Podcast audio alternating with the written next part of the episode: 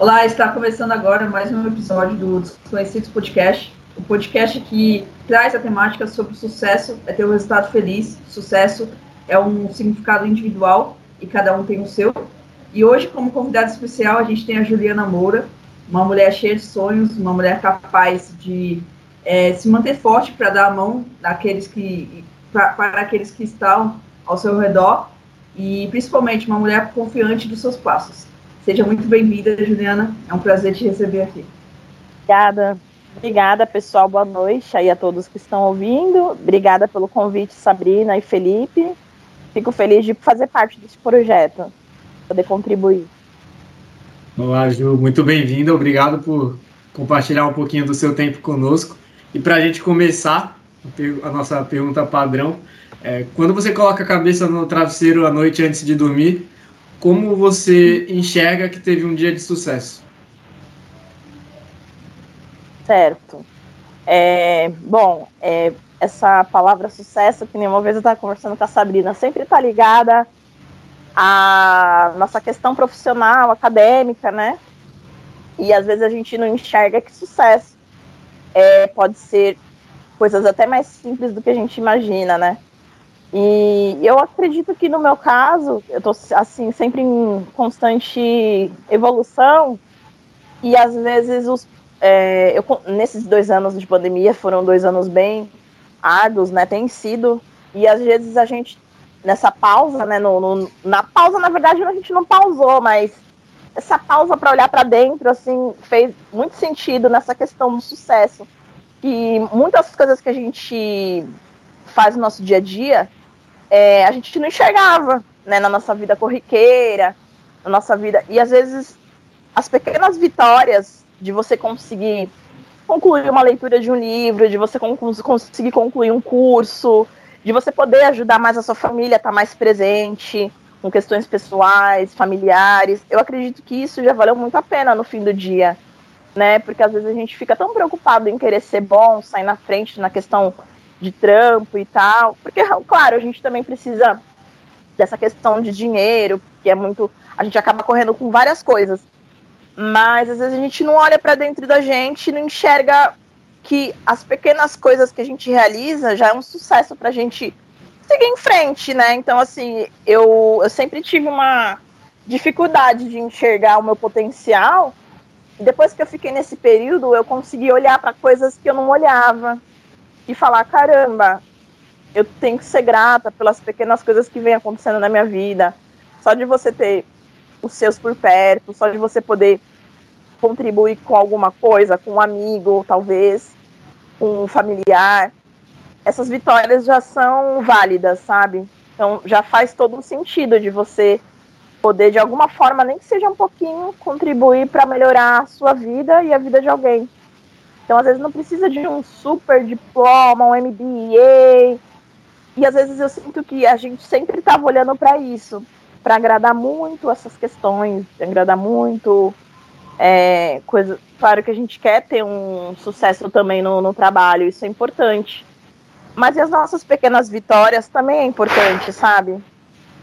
Eu acho que é, é isso que dá sentido para a gente continuar.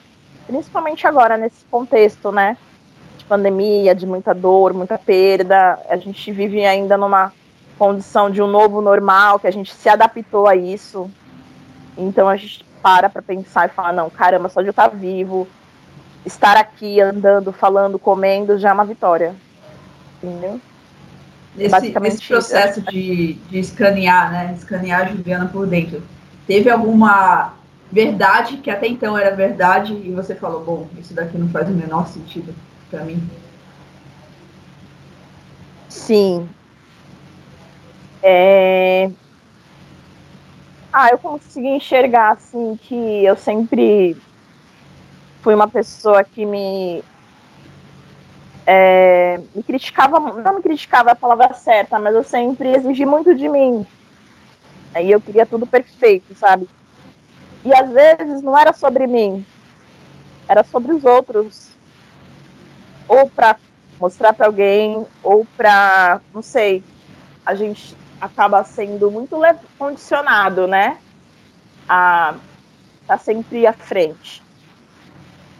E às vezes, tudo bem dar um passo para trás, sabe? Tipo assim, tudo bem, tudo bem descansar aqui durante esse tempo, tudo bem não ser perfeito. E a gente tem que começar a ver que é, não se cobrar tanto. Eu sempre me cobrei muito, ainda mais porque a gente vai passando a idade. Eu já tenho 32, vou fazer 33 amanhã. vou ficar mais um aninho velhinha. E eu não sei se vocês têm a mesma dor, mas assim, a gente vai ficando mais velho, a gente vai se cobrando mais. A gente vai olhando para trás e falando, meu Deus, eu quero fazer tantas coisas, eu quero fazer isso e aquilo. E a gente fica naquela crise de ansiedade para querer abraçar o mundo, sabe?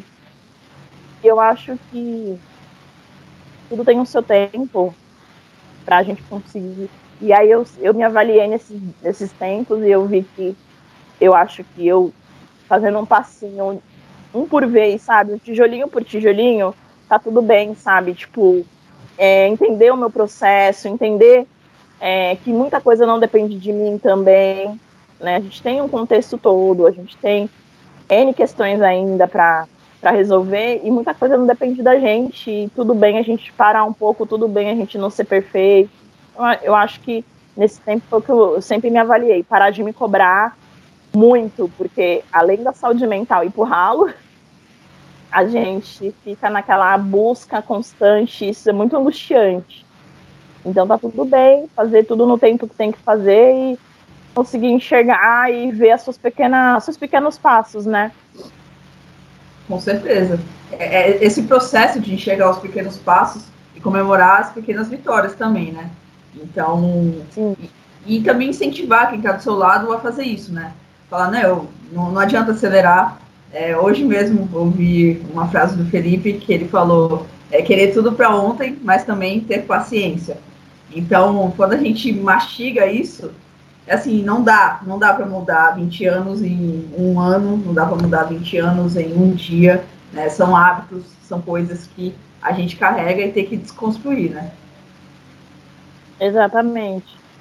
É bem isso. Ju, é você isso, tem, você tem um, um, projeto chamado Preto Empreende, né? Isso. Como que ele é... surgiu na sua vida? Bom, foi até legal falar sobre isso, né?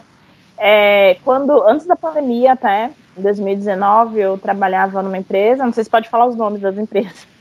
Fique à vontade, fala o que você quiser. Eu era terceira na Petrobras do Valongo em Santos, né? Trabalhava na, na área administrativa. E a gente, nosso contrato simplesmente acabou assim de uma forma não muito legal. É, aí, aí, até me deu um estalo, assim, nossa, é muito ilusório. Caramba, você trabalha numa Petrobras, mas assim, é muito ilusório isso, porque a gente foi tratado como se não trabalhasse. Então, tipo assim, não teve e-mail, não teve nada, simplesmente nosso contrato caiu e acabou. Aí eu fiquei assim, caramba, se a gente é muito descartável nas corporações, é, qual que é o sentido de, tipo, da minha carreira, sabe? Assim, tenho 10 anos de conhecimento na área e, qual, e é simplesmente você é descartado. E aí você começa a pensar esses anos que você trabalha para empresas, o que, que você contribuiu para outras pessoas, o que você contribuiu para você mesma. E aí eu comecei a olhar para minha comunidade, eu comecei a observar as coisas que acontecem no dia a dia na questão de empreendedorismo, né? E aí eu fui buscar mais sobre isso. Comecei a fazer workshops, comecei a, a entender mais esse olhar de muita gente, 51% dos, dos empreendedores são mulheres, então a gente é maioria né? Muitas mulheres começam empreendendo não porque gostam, é, é porque precisam complementar a renda. É, e aí acaba aquilo acaba expandindo de tal forma que quando ela vê, ela já consegue manter o seu próprio negócio sem precisar trabalhar para outras pessoas, e isso é muito legal. E eu comecei a observar, eu falei, caramba, se eu fizer uma lista aqui na minha comunidade, tem uma cabeleireira tem um salão, tem uma manicure que vai atende a domicílio, tem uma mulher que abriu um carrinho de pastel, tem o tiozinho ali da funilaria, tem. Meu, tem, tem um mundo de, de opções de pessoas que são incríveis. Eu acho que, de um modo indireto, aquece muito a economia. Porque às vezes as pessoas, a gente foca muito nas grandes empresas, sim, elas contribuem de alguma forma também. Mas os pequenos também contribuem. Principalmente para distribuir renda, né? Exatamente. E às vezes a gente não consegue olhar para isso. E eu que sou de ADM, já trabalhei em todos os setores possíveis da ADM, de ponta a ponta. Eu falo, poxa, e às vezes é uma galera que quer crescer, que quer abrir, vai, a, a menina começou no salãozinho ali no, no, quintal da casa dela, hoje ela tem já um salão que ela alugou e tá conseguindo manter aquele alugado daquele salão e de repente aquilo já virou um negócio e ela nem viu. E essas pessoas precisam de um suporte. Porque, assim, o, o grande já tem lá o suporte, tem departamento pessoal, tem departamento de marketing, tem a publicidade. Tem... E o pequeno, ele faz na raça. Ele não sabe é, questões de, de, de, sabe, de nota fiscal, ele não entende que questões tributárias. Ele simplesmente faz o trabalho muito bem feito, aliás, e ele gera, e ele consegue se manter. Mesmo sem tanta instrução, né? Aquela coisa de a mão na massa, a pessoa vai, faz e quando vê já está gerando emprego, já está aquecendo a economia, já abriu uma, duas, três é, filiais. E eu falei, pô, vou começar a entender mais essa coisa. Aí comecei a fazer, aí fui para São Paulo, fiz um curso na ETEC, é, da, da, da Fundes, né, que era Mulheres com Propósito. Era um, a gente viu um certificado internacional, foi bem legal. Foi, um, foi umas duas semanas de curso, não, é, três semanas de curso e depois o certificado. E aí foi bem bacana e abriu a minha visão. Aí eu falei, poxa, então por que que eu não pego esse meu conhecimento e passo para as pessoas que estão precisando? Porque tem muita gente com muitas. É, que tem uma amiga minha outro dia me pediu um suporte, ela é fotógrafa e ela tem o MEI. E ela falou, Ju, nossa, eu parei de pagar o MEI agora, eu preciso gerar nota, o cliente quer nota, e só me paga se gerar nota. Eu falei, calma, amiga, vem cá. É rápido, é fácil. Vai na tua prefeitura, na tua cidade, que ela é aqui de Cubatão. E você vai conseguir regularizar, você vai conseguir emitir nota e lá eles vão te instruir. Então, tipo assim, já peguei um fiozinho da meada, já orientei ela, e ela, caramba, obrigado, deu certo, eu consegui fazer é, o certificado digital, já consegui é, resolver essa questão. E aí eu falei, poxa, tem um monte de gente que precisa desse suporte. E aí eu falei, por que não eu ser esse canal, né? Para poder de alguma forma contribuir ali com aquele crescimento, com aquele empreendimento. E principalmente as mulheres, que elas têm dupla, tripla jornada. Muitas mulheres não vão conseguir pegar, tirar um dia para fazer um técnico, ou mesmo que online, um curso da Sebrae. Tem muitas que às vezes não tem nem computador. Então, tipo assim, pô, aqui que ela tem um celular. Tem uma pessoa ali que tem uma página, um canal, vou olhar ponto, já tirou as dúvidas. Ou então eu mesma posso falar, ó, oh, vou dar uma consultoria para você e te orientar no que você precisar. Para mim, às vezes é simples falar sobre a, os processos administrativos, mas para aquela pessoa é um bicho de sete cabeças que aí eu já resumi um mundo de coisas que ela achou que tinha que fazer e em uma pequena conversa ela já conseguiu dar um estalo e falar, nossa, é isso, sabe? Sem curso, sem dor, sem nada. Então eu falei, bom, por que, que eu não posso ser esse canal, né? E eu tô desenvolvendo, ainda não é uma coisa grande, né? De pouquinho em pouquinho, tô construindo. Mas é uma coisa que pode ser grande. Né? Quem sabe eu até amanhã consiga até viver disso, ser meu empreendimento, talvez. Por enquanto eu não, eu não, eu não girei, eu não girei assim, não monetizei, né? Só, só é um protótipo, um projeto para ajudar pessoas e no momento eu ajudo sem cobrar nada. Mas amanhã, quem sabe, vira realmente uma plataforma educativa, que nem a gente. Eu não sei se vocês conhecem a Nath Finanças, tem a Natália Arcuri. São pessoas incríveis que começaram pequeno também com um projeto e hoje elas têm tão um mundo aí vivendo só disso. Quem sabe, não seja uma Nath Finanças da vida, uma Natália, sei lá. A gente não sabe o que Deus tem para nós, né? É que no momento eu não, ainda não estou focando nessa questão de virar um empreendimento, mas eu acho que eu tenho potencial para virar isso, sabe? Mas de pouquinho em pouquinho a gente vai construindo alguma coisa e vai conseguindo ajudar as pessoas, né? E, e o meu foco é ajudar as pessoas. Então, para mim, o valor monetário não é tão importante. O importante é poder ver uma amiga, poder ajudar ela, tipo, caramba, consegui fazer lá um negócio, gerei, gerei a nota ou então uma, uma, uma, outra, uma menina que eu atendi, que precisava organizar a questão do estoque dela, que ela trabalha com cabelo, e ela precisou de algumas dicas de como é, ela eu dei uma pequena aula para ela rápida de custos, né, para ela saber dividir custos, despesas e fazer uma planilhinha dos controles. Ó, não mistura o dinheiro do salão com as contas da casa, tenta fazer isso só para o negócio. Então, coisinhas assim que também ela já conseguiu organizar o negócio dela, saiu do vermelho porque ela se organizou. Então, são coisinhas que a gente vai contribuindo, que é muito mais do que o dinheiro, sabe, de poder ter ajudado outra pessoa. E é basicamente e quando você ajuda alguém, resolve um problema na sociedade, é só questão de tempo para começar isso a gerar retorno financeiro, né? Porque quando a gente resolve um problema, logo as pessoas vão querer pagar para você continuar resolvendo esse tipo de problema. E hoje, é, pelo menos eu vejo das pessoas ao meu redor, muita gente tem muita ideia e fica, ah, será que eu aplico essa ideia? Será que eu tiro essa ideia do papel? Independente dessa ideia é, ser focada em gerar algum retorno ou não. Como que foi para você esse processo de tive a ideia até ela sair do papel? Como foi essa transição, esse passo a passo que você fez? Ah, eu tive, quando eu tive a ideia, eu correr atrás de entender um pouco melhor desse mundo de empreendedorismo, aí fui fazer os workshops todos da Sebrae, da, do Google, participei de reuniões com outras mulheres que, que geram também. E aí foi que me deu um estalo de é isso que eu quero. E aí eu falei, bom, eu vou usar o que eu tenho. Que eu tenho o quê? As ferramentas é o celular.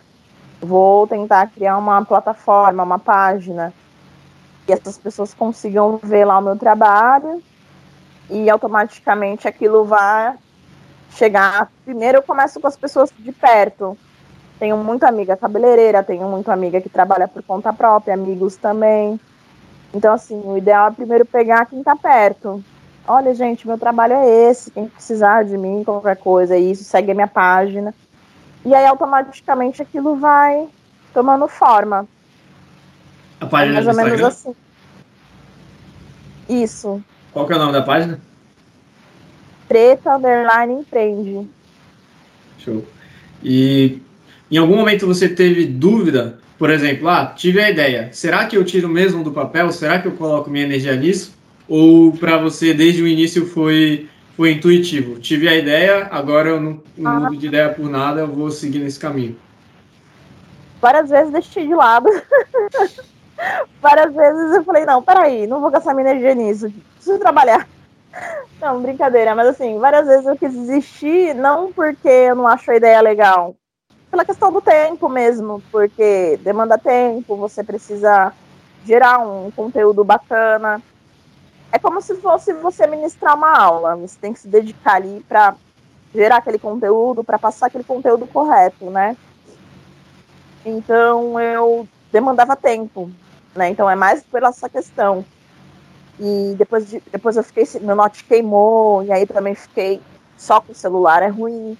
Tô aí correndo atrás para consegui o note, esperando os notes abaixar, é um absurdo. E o meu também estava muito velhinho, um valor que não compensava arrumar, então ficou meio. Fiquei meio dispersa, confesso. Fiquei um pouco dispersa, aí depois eu comecei no novo trabalho, é, que me tirava bem o tempo. E aí eu, querendo não, foquei um pouco nisso. Mas assim, hoje eu estou tentando conciliar essa coisa de trabalhar e reservar um tempinho para mim conseguir fazer essas coisas, sabe? Senão a gente nunca vai fazer. E eu tenho um problema. Eu me saboto muito e eu procrastino muito. Então, se eu já tenho esse problema, eu tenho que pegar e fazer, querendo ou não. Porque eu sei que não é uma coisa que, ai, amanhã eu faço, eu sei que amanhã eu não vou fazer, entendeu? Então, tipo assim, vai com dor, tô com dor, vai com dor mesmo, sabe? Vai com medo, vai com medo mesmo. Mas hoje eu consigo me dedicar um pouquinho mais. Eu tô fazendo. É, e também eu tô estudando bastante sobre essas questões, né? Porque assim, eu penso assim, se eu vou passar e ajudar alguém, eu quero passar certo. Então eu prefiro demorar bastante para gerar um conteúdo e dar um conteúdo bacana que dar qualquer, qualquer meleca. Tipo, fazer, ah, fazer por fazer eu não quero.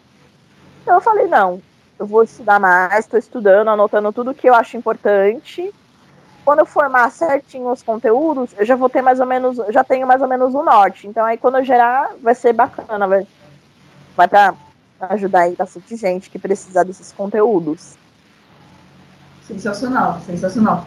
E o que eu mais acho incrível é quando você trouxe no começo, sabe? Pegar 10 anos de experiência e olhar no local, sabe? Porque às vezes a gente pega 10 anos de experiência e foca no grande, não, eu vou ter que fazer isso, vou ter que fazer aquilo, mas não, olha o local, sabe? Às vezes no caminho da sua casa até a padaria, tem coisas que podem ser mudadas e tem coisas que você pode trazer um impacto sim positivo e mudar de fato a sua comunidade, mudar o seu bairro, mudar a, a região que você está inserido. Isso vale para tudo, sabe? Dentro de um departamento que você esteja dentro de uma grande empresa ou no seu local no seu condomínio, enfim, vale muito. E é, e é incrível isso, sabe? A comunidade fala, não, eu tenho conhecimento e tem gente que pode precisar e é uma orientação, sabe? É um desespero, poxa, como que eu vou emitir uma nota fiscal? Meu, eu não sei, sabe? Aí fala, não, mas tem o Google. Meu, vai lá caçar informação no Google. Se você não sabe o básico de um assunto, você apanha. você apanha. Porque ainda mais se tiver com pressa, etc, sabe? Você pode achar tudo, né? Estudar, ver vídeos, mas demanda tempo. E às vezes você não tem esse tempo. Exatamente. Porque são coisas que, pra gente que tem a, a familiaridade, é, é simples. Mas para quem nunca teve, é muito difícil. E também porque a linguagem para essas pessoas, tipo assim, a, a linguagem corporativa é muito difícil para quem não tem uma instrução. E por que não traduzir isso para uma coisa super simples, sabe? Que a gente sabe que pode ser feito de forma simples e, eu acredito que a comunicação nesse quesito corporativo ser transformado em algo para todos é inclusão, sabe? Tipo assim, porque eu vou.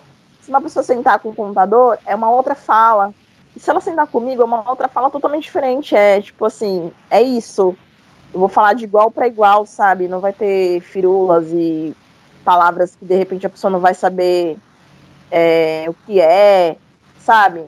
Então eu acredito que a comunicação para todos, de uma forma que inclui qualquer, qualquer idade, qualquer gênero, é bem importante. Né? Porque assim é diferente uma pessoa que quando ela tá ali fazendo o seu negócio, claro, ela quer, ela vive para aquilo, ela quer girar, ela quer vender, ela quer, ela tira o seu sustento, né, daquilo, e ela faz com amor. Só que tem coisas que por fora, tipo assim, que ela não sabe e não tem quem oriente. E muitas vezes, que nem você falou, vai pesquisar, nossa, é um mundo de informação que a pessoa não fica perdida, né? é, que nem área contábil. Muita gente torce o nariz para área contábil. Eu gosto, porque eu trabalho com isso. Mas é muito difícil tu falar pra pessoa, ó, você tem um DAS para pagar. A pessoa vai ficar olhando pra tua cara, oi? Um DAS? tipo assim, é só falar, cara, é um imposto, igual uma taxinha. Então, tipo assim, o contador vai falar, ah, é um DAS MEI. A pessoa vai ficar olhando pra cara dele, ah, ela vai pagar pra ter, tipo assim, tá mandando. Mas é uma coisa fácil de, de você desenrolar, sabe?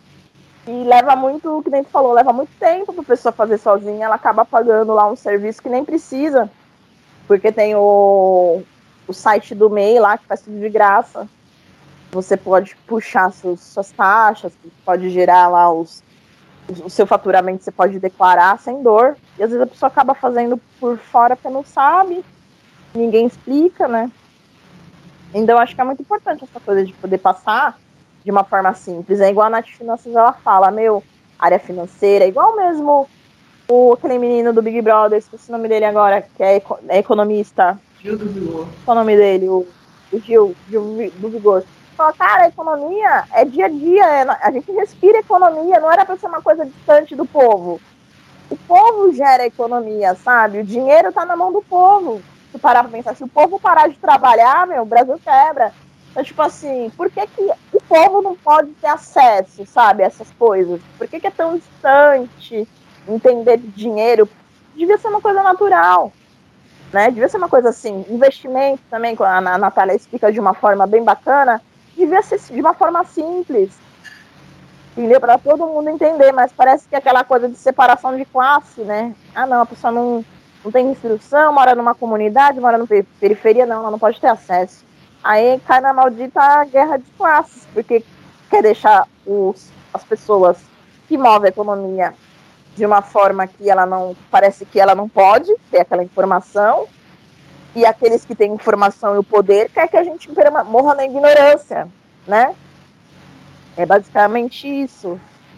E é por isso que o povo muitas das vezes sofre, né? Você traz uma coisa interessante, que é a coisa da linguagem, né?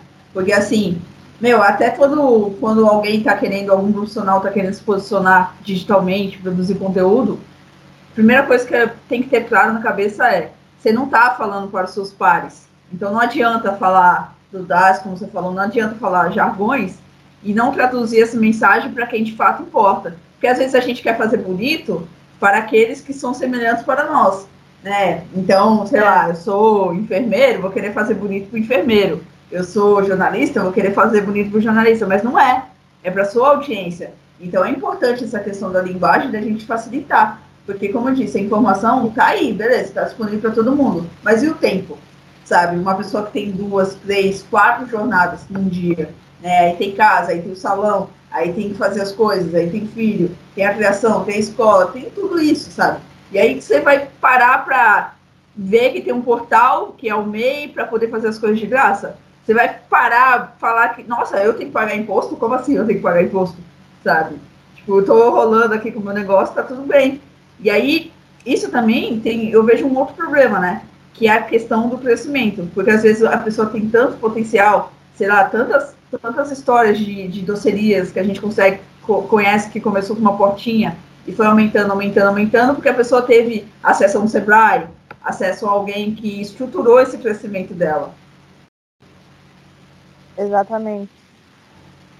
E é aí que a galera meio fica perdida, porque nem você falou um ponto-chave.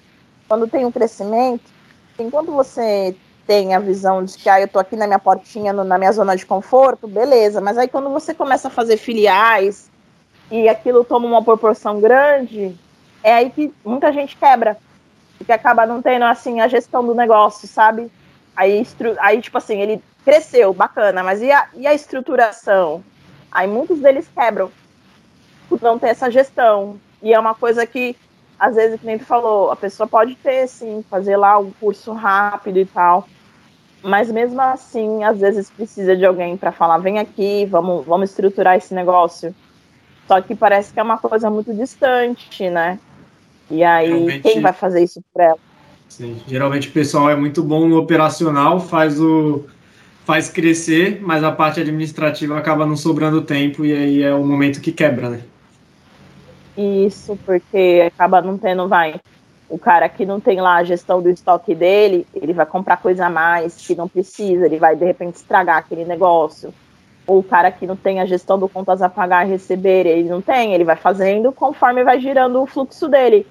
Mas aí às vezes ele pega aquele dinheiro, em vez de ele ter um caixa para, sei lá, para investir ou para guardar, que seja na poupança. Ele não tem esse olhar, ele vai pegar dinheiro e gastar com outras coisas fora do negócio ali. Quando precisar uma emergência, não tem.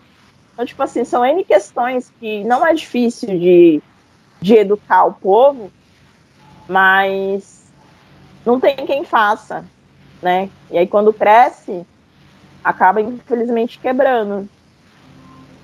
E aí, aí que eu acho que essa coisa de, de prestar uma consultoria, de prestar uma, uma assessoria, seria bacana, né? Sem querer, eu fiz algumas assessorias, algumas consultorias. Mas quantas pessoas precisam? Né? Eu fiz uma, duas, três, mas quantas pessoas que estão começando a ter um crescimento precisa dessa, desse suporte? Eu penso nessa questão também. Porque é o que mais. O desafio todo do negócio é manter ele, manter o negócio vivo. Pelo que eu andei lendo, muita gente quebra em menos de cinco anos. Né? eu não me falha a memória. E é, é difícil, porque, pô, o cara tirou, dedicou a vida dele ali para aquele negócio e tem potencial. Então não deveria quebrar, né? Mas é essa mais, coisa que tem. E ainda mais sem esse suporte, quando ele vê que está quebrando, ele começa a pegar empréstimo em cima de empréstimo, e aí mesmo assim quebra, e quando vê, está quebrado e ainda com um monte de empréstimo para pagar. Então fica num ciclo vicioso que mantém a pessoa presa ali, né? Uhum. Acaba que ela pega uma coisa para tampar um buraco e faz outro. Né? Tipo assim, ela pega uma, um problema para tampar um problema e continua com a dívida. E é bem complicado. E essa questão da educação financeira, eu falo por mim. Eu nunca fui uma pessoa muito educada para dinheiro. Olha só, eu trabalho com dinheiro e eu não sou educada para dinheiro. Eu sou muito gastona. E aí eu meio que quando eu comecei a estudar sobre essas coisas e quando veio a pandemia também, aí eu olhei para mim, eu falei, caramba, eu tenho 30 anos e eu não tenho um dinheiro guardado. eu fiquei naquela coisa, né? Aí deu uma, uma né, um bom, né?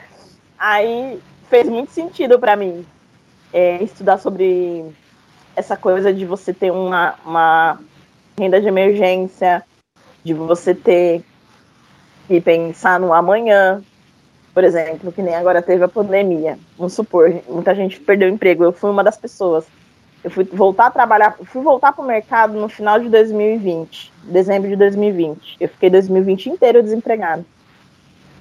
E aí eu pensei, se eu tivesse guardado mais grana lá atrás, eu não estaria passando alguns perrengues que eu passei. Graças a Deus nunca faltou nada. Mas assim, podia ter um dinheiro para poder pagar um curso de inglês enquanto eu estava sem trabalho, sabe? Coisas assim. Podia ter uma grana para, sei lá, para N coisas que eu podia ter feito durante a pandemia que eu não fiz. E aí eu pensei, não, agora está na hora de eu olhar para essa questão. Né? Porque querendo ou não, mesmo a gente tendo um salário fixo, a gente tem que ter um pouquinho de cuidado de não gastar além do salário, né? tipo assim, né? O brasileiro ganha X mil, gasta 3 mil. Ganha 2 mil e gastar 5 mil.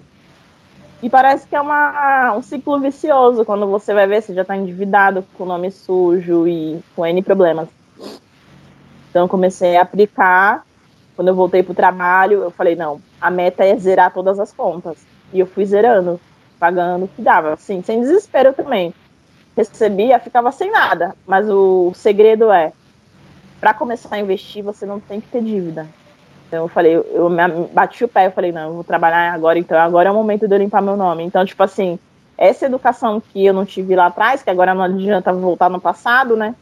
Eu comecei a aplicar agora. Fico sem nada, mas assim, as contas estão sendo pagas. Então, tipo assim, quando eu zerar tudo, aí sim eu vou conseguir respirar e falar, não, agora eu vou focar no investimento. E eu vou conseguir ter aquela saída para fazer uma renda de emergência.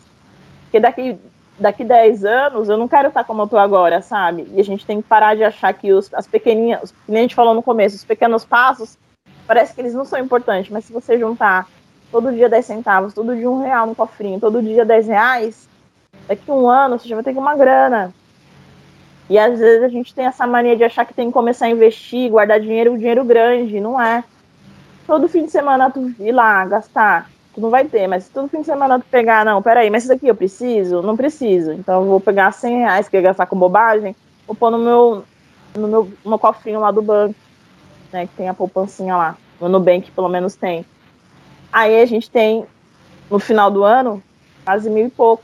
Então quer dizer, é a educação mesmo, né? E querer se permitir, né? Porque é hábito também, né? É hábito, não é uma coisa muito difícil, mas se você não tem o um hábito, esquece. É, quando eu pesquisava sobre isso, eu vi que o segredo de guardar é assim que pegou o dinheiro, separa uma parte e guarda. Porque se for esperar terminar o mês, ver quanto sobrou é. para poder guardar, não, não tem como. Enquanto a gente vê o dinheiro lá, a gente vai querer gastar. É verdade. E a gente acaba gastando com o que não precisa, na verdade, né? E o dinheiro na mão você fala, ah, eu tenho aqui hoje, eu vou gastar, e quando você... aí quando você realmente precisar, você não vai ter. E eu sempre fui muito assim, não ligava para amanhã. Eu vou torrar tudo hoje, sabe? Principalmente cartão de crédito. Hoje eu já corro de cartão de crédito que nem o diabo corre da cruz, eu não quero. Entendeu? E aí eu precisei tomar muito na cabeça para me entender essas, essa, essas questões. Tipo assim, não adianta. Se você não poupar, você vai se atropelar. E eu pago contas até hoje por não ter essa, não ter essa, essa cabeça que eu tenho hoje. Mas antes tarde do que nunca, né? Ô Ju, você falou duas coisas. É, um, e uma delas é que foi que você, né, você listou dois, dois entre aspas, defeitos e uma delas era que você era procrastinadora demais, né? É, como é uhum. é lidar com isso hoje, tendo consciência disso hoje e assim, querendo conquistar os passos para daqui 10 anos estar diferente?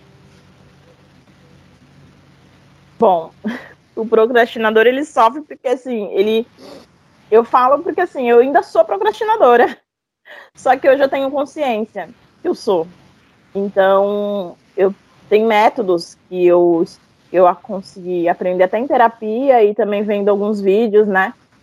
E a gente tem que listar as coisas mais importantes ali. Não, e não lista 10 coisas, lista três, porque senão tu não vai fazer nenhum.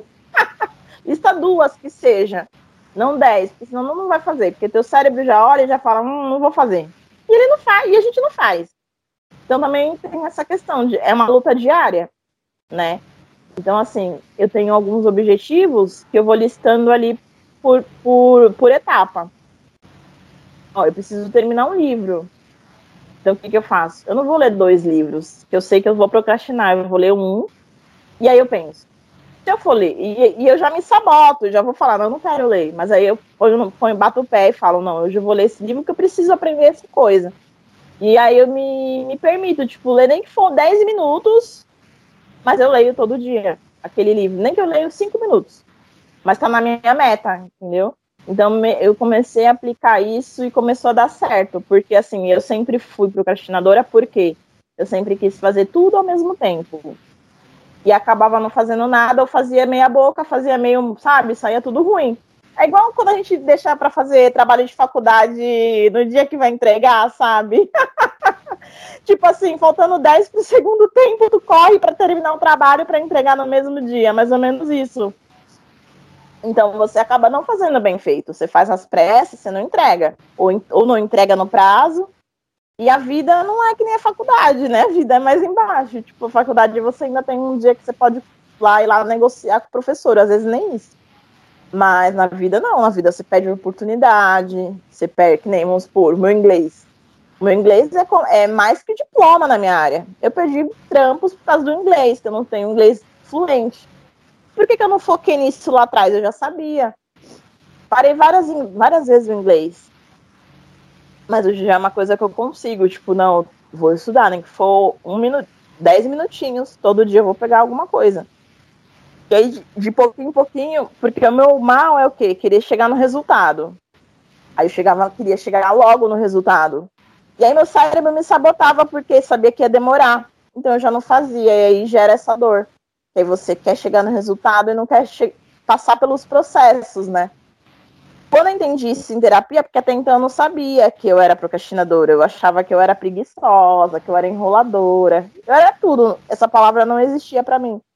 Aí quando eu comecei em terapia, minha terapeuta, então, esses, esses, problemas que você fala hoje, que você tem, já olhei tudo, você, você se sabota. Então, começa a pôr prazer nas coisas e tentar fazer uma coisinha por vez, nem que for 10 minutinhos, mas você faz todo dia. Aí vai virando um hábito, do hábito, quando você vê, não tem dor. Seu cérebro já acostumou com aquilo lá. Aí é, é, um desafio diário. Não é fácil, não é fácil. Porque para uma pessoa que gosta de ler de boa, ela lê, pega um livro, ela lê o dia todo.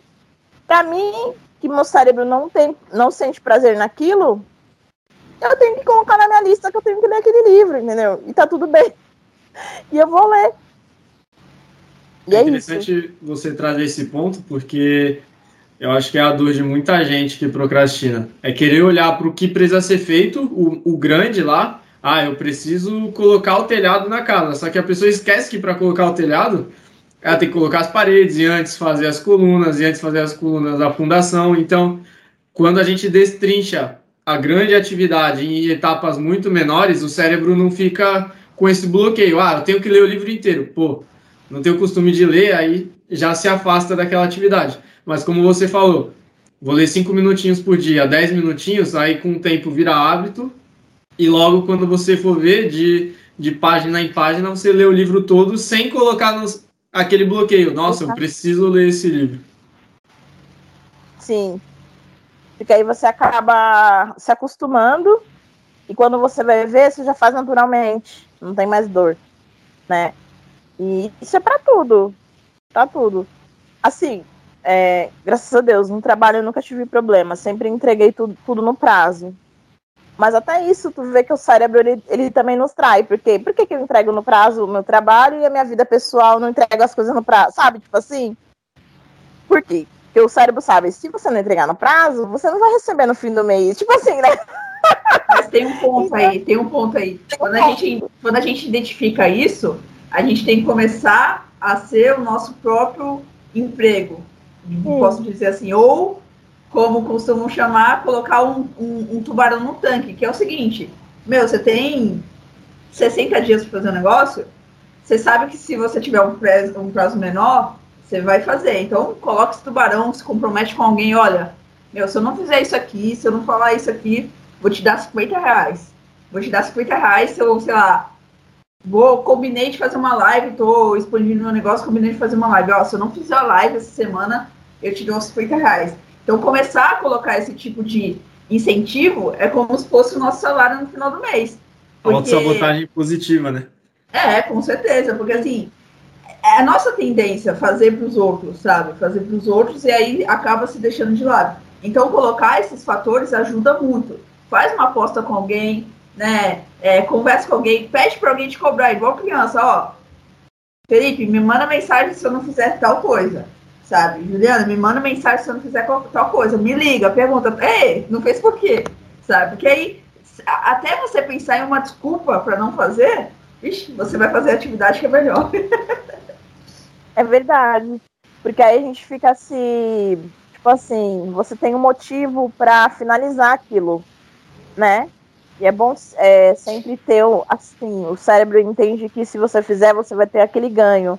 Ou que nem tu falou, aquela perda. Ó, se tu não fizer no prazo, vai ter que pagar lá 50 mangos pra família. Então, tipo assim, a gente sempre é movido por algo, né? Assim, quem tem esse problema.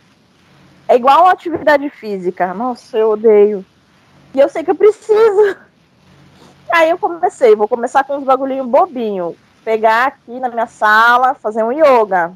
Aí comecei bonitinho. Ia lá, colocava na Fernanda Yoga, colocava em várias meninas que dão as aulas. Fazia bonitinho lá, meia hora de yoga. Tudo terminou a yoga. Preciso voltar. Não, aí, eu fico, aí às vezes eu pego, aí dia que eu não quero fazer yoga, eu vou caminhar. Ou então faço uma atividade em casa assim. É, minha casa é sobrado, aí eu desço escada várias vezes para aquecer.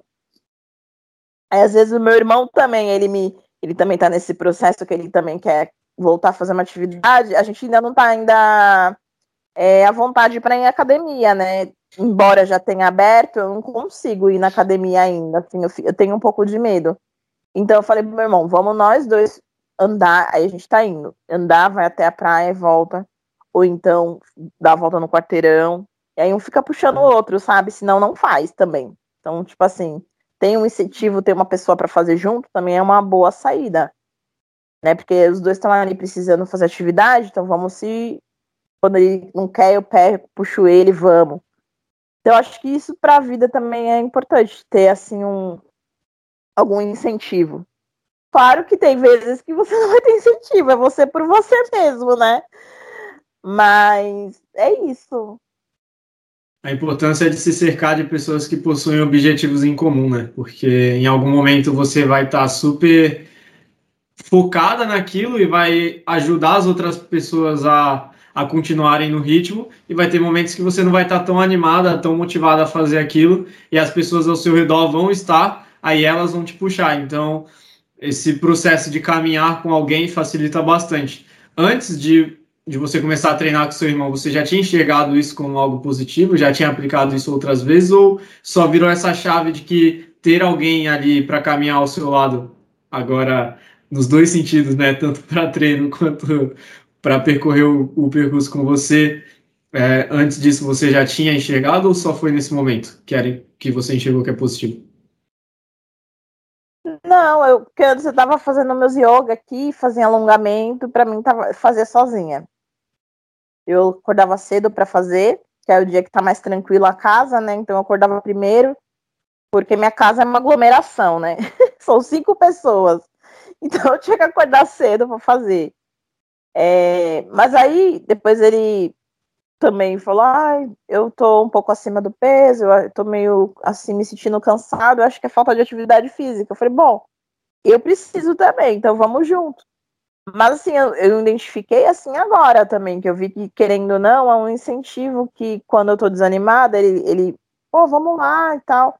E aí, meio que deu certo, porque os dois estão com foco, né? Depois eu não sei, talvez se a gente tomar a segunda dose, que a gente ainda vai tomar, acho que ele vai tomar primeiro porque ele tomou o Coronavac.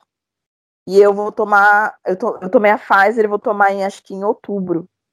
Mas, assim, talvez se a gente já tiver com a segunda dose, a Smart chegue aqui perto de casa. Ele queria, ah, vamos voltar a treinar. Eu falei, eu não tenho coragem de voltar a treinar agora. Vamos esperar para quando tomar a segunda fase a gente vai. Então vai ser, mas aí a gente já fazendo essas pequenas atividades, já vai ser mais fácil também quando a gente voltar, sabe? Então, não sei.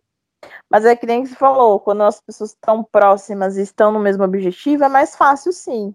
Só que vai ter vezes que tu não vai ter ninguém. E é você por você, sabe? Então a gente também tem que trabalhar essa disciplina, porque é que nem a gente falou no começo, é hábito, né? São pequenos hábitos. Então você tem que fazer, se forçar ali, ó se eu não fizer, eu não vou chegar nesse resultado. Se eu não fizer, e aí tu tem que se acostumar que aquilo vai fazer bem para você. Então, você, quando você vê, já não é mais uma dor, você já tá habituado. Entendeu? Ju, na, durante a conversa, é, você foi citando vários nomes, né? Nath Finanças, Natália Cury, seu irmão. É, gostaria de saber de você quais são as pessoas que te inspiram, por que elas te inspiram e assim, o que faz alguém te inspirar? É, mas na, na vida pessoal na vida profissional? Como um todo. Ai, gente, a gente que pira.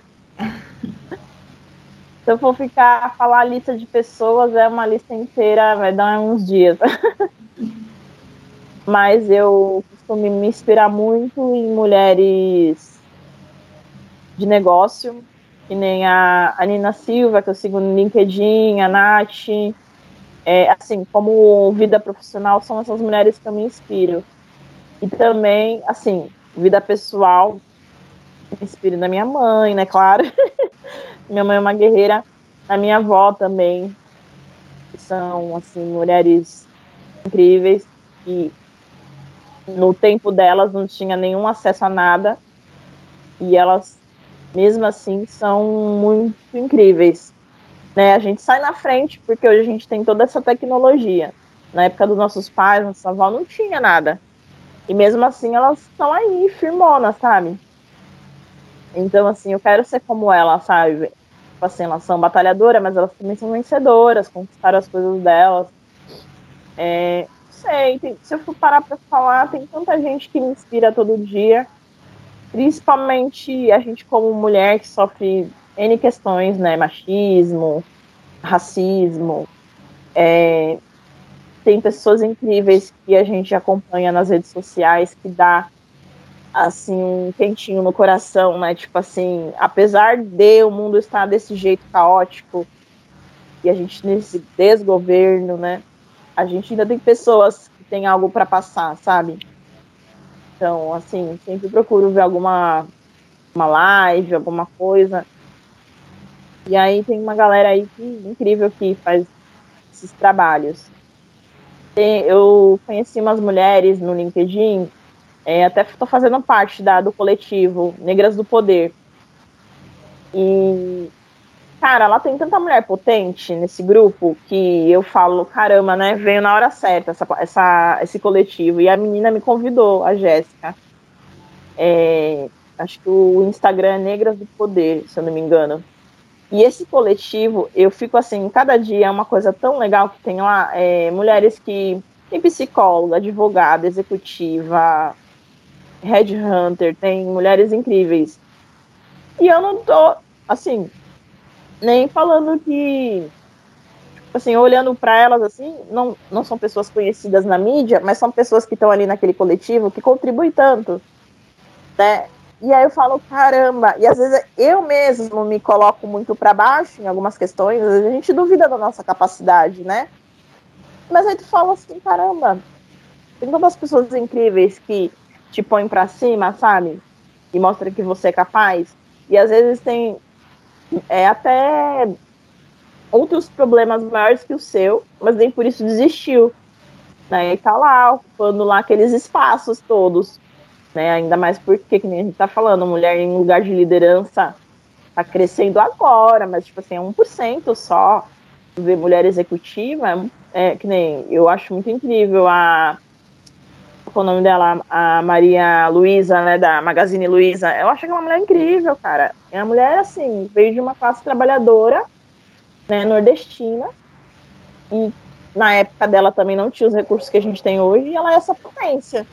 Então, tipo assim, tem mulheres muito incríveis para você falar, cara, e as mulheres não tinham recurso nenhum, e elas fizeram acontecer o negócio, e hoje elas são donas de tudo. E assim, eu não digo que eu vou ser milionária, mas só se eu tiver um pouquinho de conhecimento que elas têm, um pouquinho de mudar a vida das pessoas e mudar o meio para melhor, já vai ter valido a pena. Muito bom, Ju. Muito bom. É, é, algo me chamou bastante atenção, que é enfatizar essa coisa do acesso a recurso, né? Acesso às coisas. E reconhecer, reconhecer nossa história, reconhecer nossa biografia, de tipo, olha, minha mãe, minha avó estão aqui, olha o tanto conquistaram, né? Porque às vezes a gente esquece de olhar para o lado. Às vezes a gente olha uma Luísa Trajano, às vezes a gente olha uma, uma pessoa que já está na mídia, que também teve seus méritos e que cresceu e que contribui. Mas às vezes a gente esquece de olhar para o lado, né? Então, reconhecendo essa história, reconhecer de novo a importância de se colocar, não, eu tenho uma experiência, eu tenho uma vivência, eu tenho um acesso a alguma coisa, mas trazer para cá, o que, que eu posso fazer com isso para cá? Acho que falta um pouco desse movimento nas pessoas, olhar para o lado e falar, não, poxa, essa pessoa mora aqui, às vezes a minha inspiração pode morar, dividir um quarto comigo, sabe? Dividir a refeição comigo, e ela tá ali te esperando e te inspira de algum momento. E, assim, você trouxe a questão da mulher, a gente não pode fugir disso, né? Você falou 10 anos de, de, de experiência, 10 anos de profissional, ser dispensado assim com um contrato que acabou do nada. Nesse, nesse período, é, você acabou uh, tendo, vou chamar de, de sabotadores, né? No sentido, poxa, às vezes eu posso me candidatar com uma vaga e aí eu acho que eu não sou competente mesmo tendo tanta experiência e aí você vê alguém que está ali. Como você lida com isso? Se você já passou por uma situação dessa, né? se você viu pessoas ao seu redor passando, como que é esse momento? Sim, é engraçado que fez até eu sair da minha zona de conforto tudo que aconteceu, porque antes eu tinha muita insegurança de aplicar para vagas maiores, né? Tanto pela questão do diploma que eu te falei, que eu, graças a Deus, já retomei, né? Agora, meu. Vou terminar, se Deus quiser, final do ano já termino já a minha graduação mas às vezes ficava insegura por não por ter trancado a minha faculdade, tinha às vezes cargos que exigiam, né, ou já a graduação completa, ou já, ou já terminando, e aí eu ficava insegura. Aí eu sempre aplicava para vagas de auxiliar, tal. Aí eu falei, não, peraí, eu tenho potencial. Aí eu comecei a enxergar vagas maiores, de analista, pleno, tal. Porque assim, às vezes a gente tem medo, mas a gente tem competência, sabe? E aquela coisa de de você achar que não vai ser é, para você, já te bloqueia, né? Aí você fala, ah, eu não vou naquela vaga, porque aquela empresa, assim, assim, precisa isso, daquilo. É que também tem umas empresas que só falta pedir que você seja é, da NASA, né? Astronauta. Tem uma vaga absurda que eu fico assim, não, não é, não é possível. E o salário às vezes nem é tudo isso. Mas eu não sei se é porque tem muita gente fera aí desempregada e meio que eles estão fazendo esse custo-benefício para eles está sendo bom, né? Tipo assim, nossa, tem gente que vai aceitar o que vier, né? E o cara já foi gerente. Eu, aconteceu isso esses dias. Eu participei de um processo seletivo, uma dinâmica de grupo. Tinha pessoas muito boas com quatro páginas, cinco páginas de currículo, certeza. Pessoas muito mais velhas que eu, muito mais assim posicionadas já na, na profissão, cargo de gerência, na lista sênior. E eu, perto dessa pessoa, tô ainda engatinhando. Mas a pessoa tava lá aplicando para assistente, sabe? O salário era bom, não era ruim. Mas assim, gente fala, caramba, se o cara que ele tem potencial para ganhar, sei lá, 10 mil, ele tá aqui disputando comigo a vaga de assistente. Só que aí depois eu penso assim, mas tudo bem ele dá uns passos atrás, sabe? Tá todo mundo meio é, querendo é, uma oportunidade, né? Amanhã aquilo vai ser para ele um crescimento de novo, né? Mas assim, tu fica pensando, fica insegura, né? E aí muitas vezes eu já me, me via nesse, tipo assim, não, aquela empresa não é para mim tal. A empresa mesmo que eu tava. Era um sonho de todo mundo trabalhar nessa empresa, uma multinacional, a Lois, a Lois Dreyfus. E eu sempre tive medo de aplicar, achando que eu nunca ia passar. No fim, eu passei, me chamaram, fiz entrevista, fiz entrevista com a gestora da vaga. Tudo bem, fui como terceirizada, era só para atender uma demanda lá de três meses, que é a, a alta da safra, né? Então eles pegam uns terceiros para atender aquela demanda do faturamento. Mas assim, é um sonho ter a Lois Dreyfus no currículo, para quem é de ADM sabe. Então, tipo assim, se fosse outrora, eu talvez não ia aplicar por medo de, ah, não vão nem me chamar, pra, nem, não vou passar nem na triagem. E passei numa vaga de analista de faturamento numa multinacional. Então a gente tem que parar de achar que a gente não é capaz, sabe? A gente pode ser chamada, mesmo não tendo todos os requisitos, mas se o cara da RH olhar e ver um potencial em você do seu currículo, ele vai te chamar, ele vai te chamar para trocar uma ideia. Entendeu? Já aconteceu de uma empresa também muito grande me chamar e eu ficar assim, nossa, essa empresa me chamou. Eu passei em todas as etapas. Só que aí, o que aconteceu? Eu não tinha diploma. A mulher ainda falou, caramba, se tu tivesse diploma concluído, com certeza você estaria dentro. Então, tipo assim, um salário muito bom, um cargo já alto. E eu falei, caramba, meu. É porque é aquele maldito papel, né? O diploma. Eu tenho todas as competências do cargo, só não tinha o papel. Mas assim, já trocamos figurinha, ela falou, meu, quando tiver mais vagas, qualquer coisa, já, ela tem meu contato. E isso é importante, né? Esse network, né? Ela, meu, gostei de você, pode ter certeza, se tiver uma vaga aqui, você concluir, no seu, seu, sua graduação, pode me chamar. Então eu já fiquei com uma, uma brechinha ali. Amanhã, eu, eu me formando, quem sabe? Então a gente tem que parar de ficar, ai não, não vou ocupar aquele espaço, porque não sei o quê. E aí tem a ver com a autoestima, né, também, né? Tipo assim, eu sempre fui, eu sempre duvidei muito do meu potencial. Meus pais mesmo falam, você tem potencial bom para ir para longe. E eu comecei a enxergar isso. Tipo assim, não, agora eu tô me dando valor, sabe? Tipo assim, eu não tô mais aceitando é, um emprego inferior, não por, por ego, mas às vezes porque tem pessoas, tem empresas mesmo, que não querem você. Você é só um número. E eu aprendi isso. Então, se as empresas também querem muito de mim, então elas têm que pagar por isso. E aí eu tô começando já a disputar vagas para ganhar bem mais do que eu ganhava. E eu tô, eu tô, acho que eu tô indo bem, porque eu tô eu passando de etapa por etapa. Muito bom. logo, muito logo bom. eles colocada.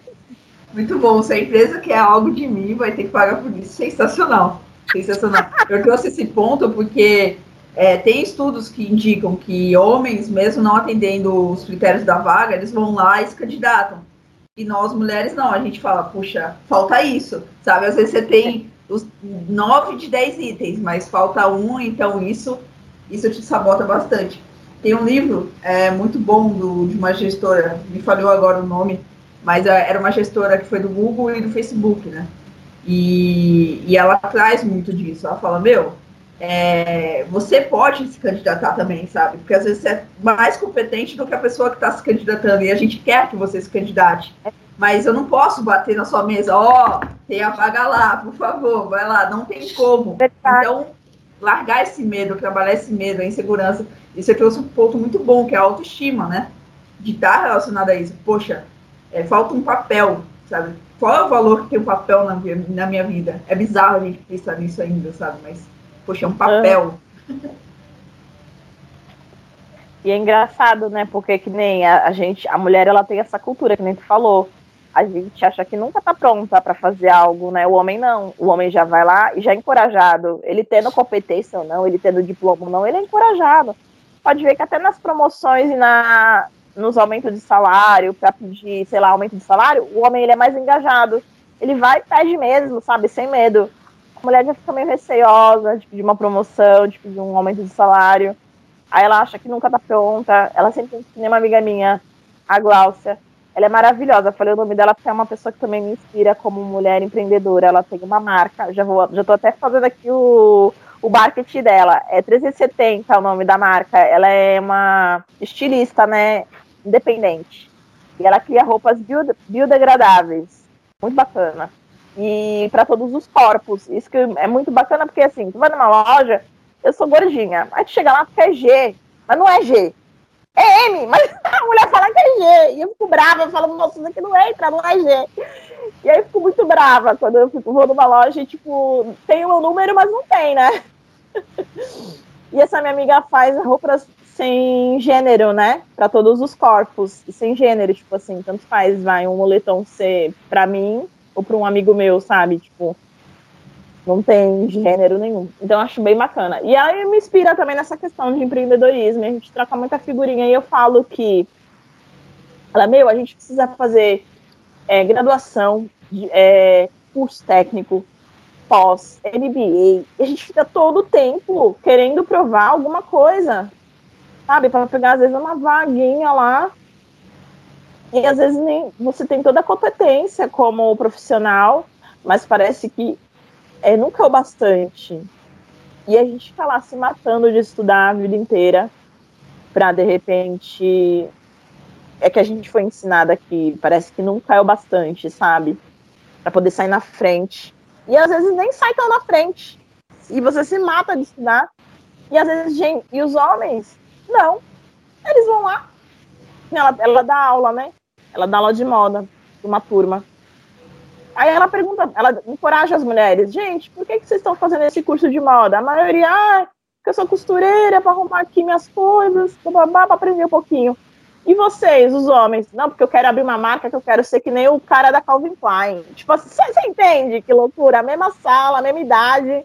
O cara, o cara não sabe costurar um botão, mas ele tá lá fazendo moda porque ele quer vender roupa top e ele quer ser que nem o cara da Calvin Klein. E a minazinha que é uma costureira do caramba, a mina sabe fazer qualquer corte, qualquer prega qualquer roupa. A menina que sofre tá ali. Tipo assim, tem um puta potencial, mas assim, a nossa mente parece que a sociedade levou a mulher a ficar ali só naquele quadrado. E o homem não, ele já é expansivo, ele já fala, não, eu quero eu tô aqui porque eu quero entender mais de roupa, porque eu quero abrir uma marca, eu quero, eu quero ser uma multinacional. Então ele já tem um potencial muito maior que o da mulher. E às vezes ele tem um. Ele é, tem o mesmo grau de instrução, tem a mesma condição financeira que ela, às vezes ela tem até melhor porque ela já trabalha com aquilo. Só que ela não entende, ela não enxerga aquele potencial ali dela. Tipo assim, putz, eu vou ficar só ali no meu cantinho, tá bom. A gente foi condicionada muitas das vezes a isso, né? E é muito louco parar pra pensar isso, que nem a gente tava falando. A gente não, não, é, não tem autoestima, porque. E é uma coisa que já é tão normal que abala essa coisa da insegurança. De você ir lá e fazer acontecer, sabe? Tipo assim, tá com medo, vai com medo. Não, vou ficar ali. Ah, mas e se? E se? Não, gente, vai, só vai. Tem um exercício muito bom. Tem um exercício muito bom que é poder olhar as pessoas que você consome conteúdo de alguma forma e olhar quantas dessas são mulheres, sabe? Porque nós mulheres precisamos nos inspirar em mulheres. Né? Até tive uma conversa recente com o Felipe e falei, não, eu tenho que fazer uma segmentação aqui porque a gente precisa dessa inspiração para justamente trabalhar esse ponto, sabe? Porque, sei lá, por exemplo, eu adoro o Shark Tank lá, o programa de TV, adoro aquele programa. Aí eu tem a Camila lá, tem a Camila. Meu, eu acho sensacional a Camila lá no meio, eu acho sensacional a atriz lá no meio, porque, poxa, são investidoras e estão lá e estão avaliando, e estão falando, não, isso daí eu não quero, sabe? E mostrando a competência. E assim, quando você vê uma mulher nessa posição, você fala, meu, eu olho a Camila e falo, meu Deus, é isso, sabe? É isso. Maravilhoso. É, é isso. E a gente precisa se cercar, a gente precisa ler mulheres, a gente precisa é, é, seguir pessoas no Instagram, no LinkedIn, sabe, numa coluna, olha a coluna da exame, procura escritoras mulheres, porque tem dores específicas para nós e que a gente precisa tratá-las o mais rápido possível. Você ia falar, é verdade, é bem... Não, ah, eu ia te perguntar exatamente isso. Como você se via dentro da fala dela? A mim? Pra quem? Não, pra, pra ti, Sá. Ah, é justamente isso, na questão de inspiração, né? A questão da gente poder é, olhar essa, esse ponto da autoestima, que é uma dor, você pode falar, meu, a, pessoa pode estar no cargo que for, aquele ponto ainda vai doer, sabe? Aquele ponto, ainda se não for curado, sabe? Se ela não cercar a vida toda ou, ou nas, nas suas experiências notar isso, e cercar, não, eu vou me, me, me envolver de novo, aquele poder de, de estar perto de pessoas que estão indo para o mesmo objetivo. Se eu não chegar e ficar perto de pessoas que trabalhem esse ponto a, a, a, a modo de curá-lo, meu, só vai só vou carregar a vida toda. Então, é importante a gente reconhecer isso, reconhecer nossas dores e falar, não, eu preciso de pessoas que me fortaleçam. Eu preciso de pessoas, não que me digam, ai, você é foda, ai, você é fenomenal, não. Que digam, olha, essa sua característica é muito boa. Se você fizer isso, isso e aquilo, talvez você melhore 10 vezes mais. Olha, você não está num dia legal, então faz isso. Tenta pensar nessa coisa. É, tenta listar tudo que você já conquistou. É, além desse exercício de seguir mulheres, fazer um PowerPoint com todas as suas conquistas, relembrar o que você deu, os passos que você deu, é muito importante.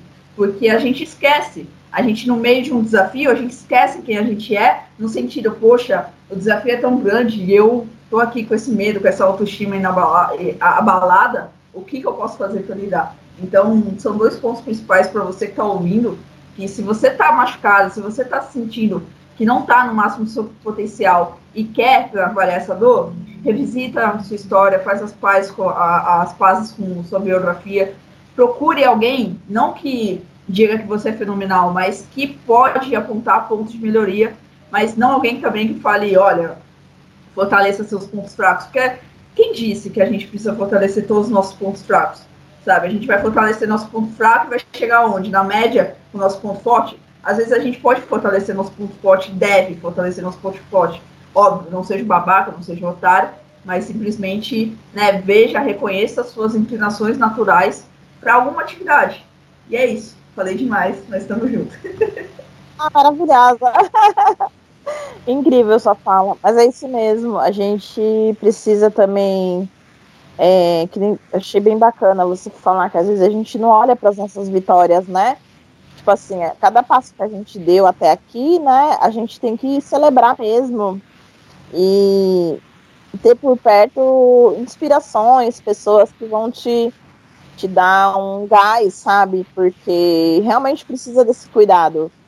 Todo mundo precisa de, de alguém para dar um toque, pra, sabe? Todo mundo precisa de conhecimento, alguém para trocar, alguém para compartilhar alguma coisa. A gente está ali sempre aprendendo e também contribuindo, né?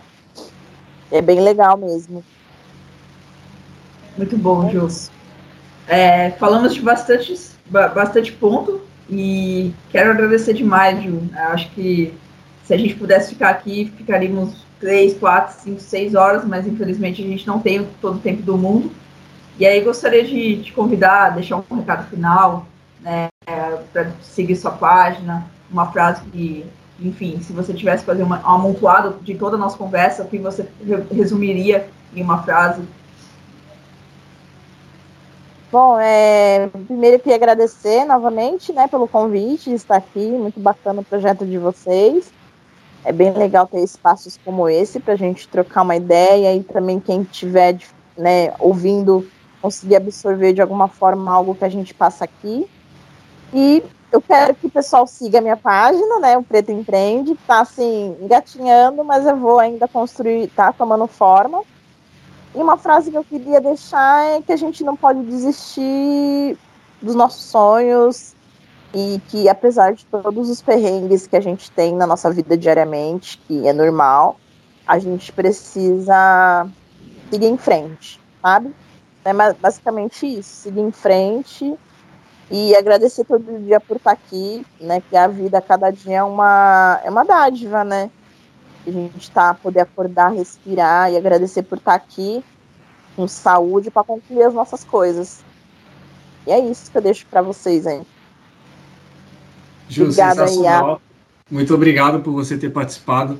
Acho que além de trazer grandes ensinamentos, você trouxe muito mais do que isso. Você trouxe um, um grande exemplo né, de como superar adversidades, como tirar as ideias do papel, como vencer a si mesmo, como uh, superar a baixa autoestima, como superar os seus próprios limitadores e para mim mais do que tudo que você trouxe é o seu exemplo é sensacional. Então para você que ouviu até aqui por favor siga a página dela no Instagram siga ela no Instagram é, deixe o seu joinha aqui no vídeo se inscreva no canal para cada vez mais ver mais exemplos de pessoas que hoje não são famosas não são extremamente conhecidas na sociedade mas que possuem um sucesso e ajudam outras pessoas a terem sucesso em diversos âmbitos da vida e você é mais que essencial na sociedade.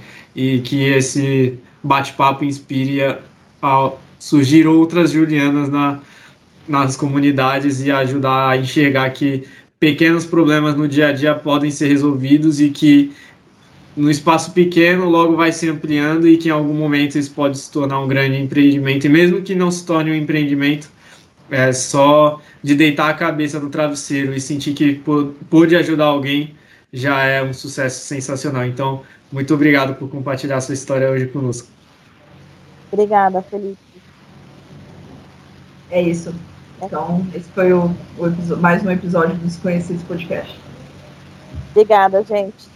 Tchau, tchau. Obrigada, Sabrina. Boa noite, pessoal. Bom descanso.